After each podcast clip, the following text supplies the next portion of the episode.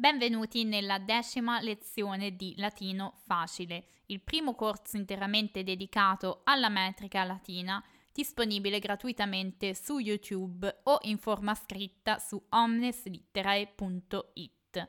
Questa decima lezione rappresenta la terza lezione dedicata in particolare all'esametro latino, se ti sei perso le precedenti due lezioni, recuperale online su YouTube o sul nostro portale. Abbiamo già parlato dello schema metrico, quindi della distinzione tra dattili e spondei dell'esametro e delle principali cesure. Per affrontare invece concetti base come la sillabazione metrica e la quantità delle sillabe, oppure altri concetti inerenti alla pronuncia latina, ti consiglio di andare con ordine a recuperare tutte le lezioni del corso base di metrica latina. Questa è una lezione molto interessante che sono sicura ti risolverà tanti dubbi che hai avuto durante la scansione metrica dell'esametro e probabilmente se stai studiando adesso attivamente per l'esame di latino riuscirà a risolvere gran parte dei cosiddetti versi che non tornano. Ti sarà infatti capitato anche una volta aver appreso le basi della teoria per fare la scansione metrica dell'esametro che qualche verso non torna, ossia ha un accento in meno o magari ha un accento in più, ha qualche sillaba in più di troppo o troppo poco. Partiamo quindi con un elenco di tutti i principali errori di scansione, i più frequenti che possono capitare e come poterli arginare con qualche concetto aggiuntivo. Da cosa può dipendere un errore nella scansione metrica dell'esametro? Primo caso, partiamo dalla base. Può essere un mancato riconoscimento dei dittonghi. Ti avevo avvertito di non saltare neanche una lezione del corso base, recupera quindi la lezione 01 sull'alfabeto latino, la quantità vocalica e i dittonghi se hai dei dubbi su quali siano dittonghi in latino. A volte l'errore di scansione potrebbe banalmente derivare da questo caso e quindi essere risolto con facilità. Vediamo un altro errore invece, una mancata sinalefe. La sinalefe è la figura metrica che elide, cioè fa cadere la vocale finale di una parola di fronte alla parola che inizia per vocale. Se ti è già chiaro il concetto, vai avanti, se invece non è ancora chiaro il concetto di sinalefe, recupera la lezione dedicata alle figure metriche. Quindi nel caso tu sappia cos'è la sinalefe, ricorda anche il caso particolare in cui si ha sinalefe anche quando la parola termina per il gruppo vocale più M. Hai trovato quindi l'errore nella scansione del tuo verso anche per i gruppi am, em, im, om e um si ha sinalefe, quindi ricontrolla che tu abbia fatto cadere questi gruppi e in questo modo recupererai quella sillaba di troppo che tornava nel verso. La mancata sinalefe però può anche avvenire all'incontrario, ossia può esserci nel verso una dialefe. La dialefe è un caso particolare, l'opposto appunto della sinalefe, il caso in cui due vocali che dovrebbero in realtà fondersi con la sinalefe rimangono separate. Quindi, in questo caso, in corrispondenza di particolari effetti di suono o di significato potrà esserci anche una dialefe. Ulteriore sottocaso, che però trattiamo come terzo errore di scansione, è la sinalefe che avviene con il legamento iod. Il legamento semiconsonante iod è un po' subdolo da scovare.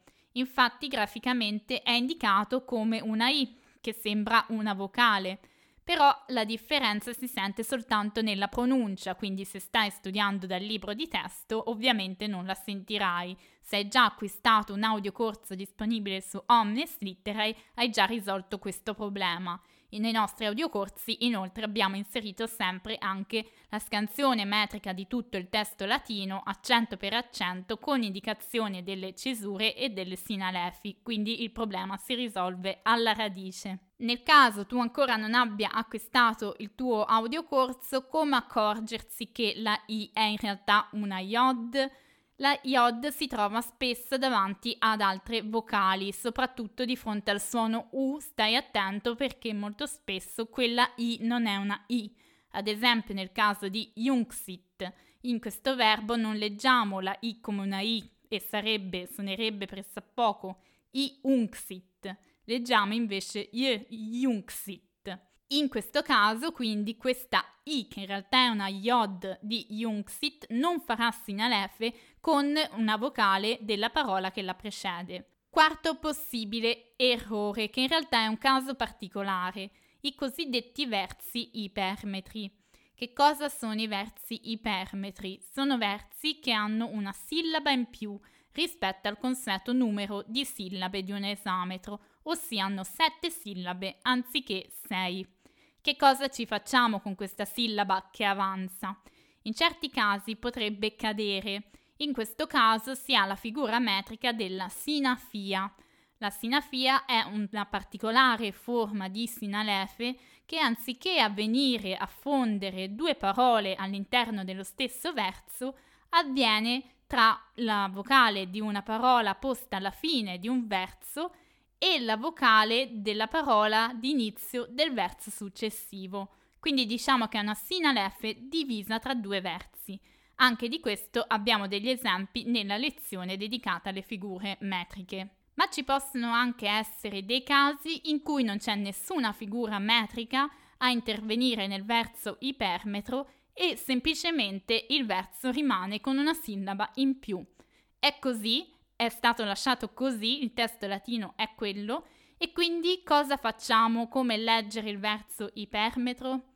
Leggilo esattamente come un normale esametro di sei piedi. Quindi leggi mettendo tutti gli accenti nel modo consueto e sulla sillaba finale, quella in più, non far sentire l'intensità della voce, non c'è accento, non ti ci devi soffermare. Abbiamo un altro possibile caso in cui la scansione non ti torna o magari anche se tutti gli accenti sono stati messi, non ti torna che siano in determinate posizioni.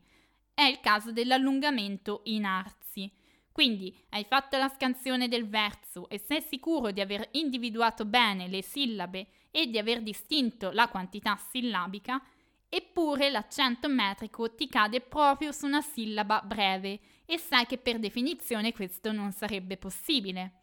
In realtà c'è un'eccezione che potresti già aver incontrato nel corso di questo manuale, che è l'allungamento in arzi. L'allungamento in arzi è il fenomeno per cui una sillaba che dovrebbe essere breve si allunga per motivi metrici, viene quindi considerata lunga. Potrebbe esserti capitato anche un caso opposto, una confusione, diciamo, con una sillaba chiusa.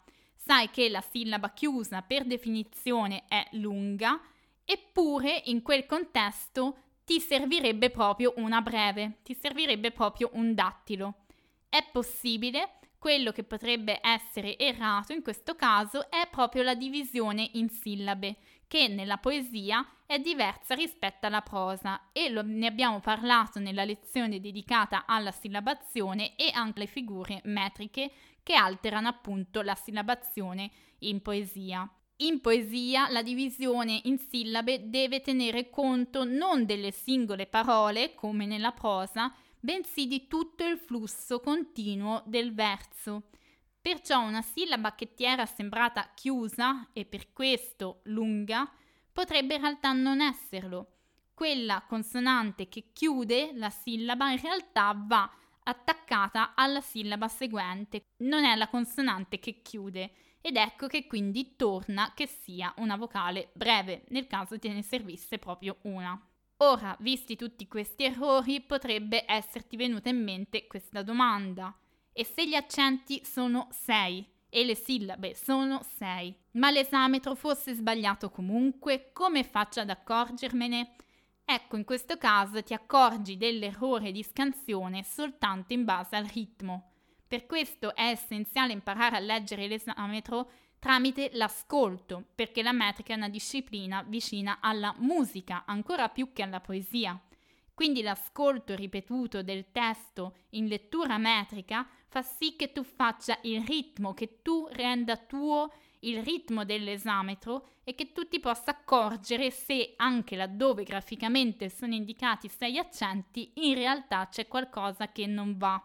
Solo attraverso l'ascolto, la ripetizione, l'interiorizzazione del ritmo e del metro riuscirai a renderti conto di questi casi. Sono casi più subdoli, eccezionali, che il metodo tradizionale della scansione accento per accento non permette di cogliere.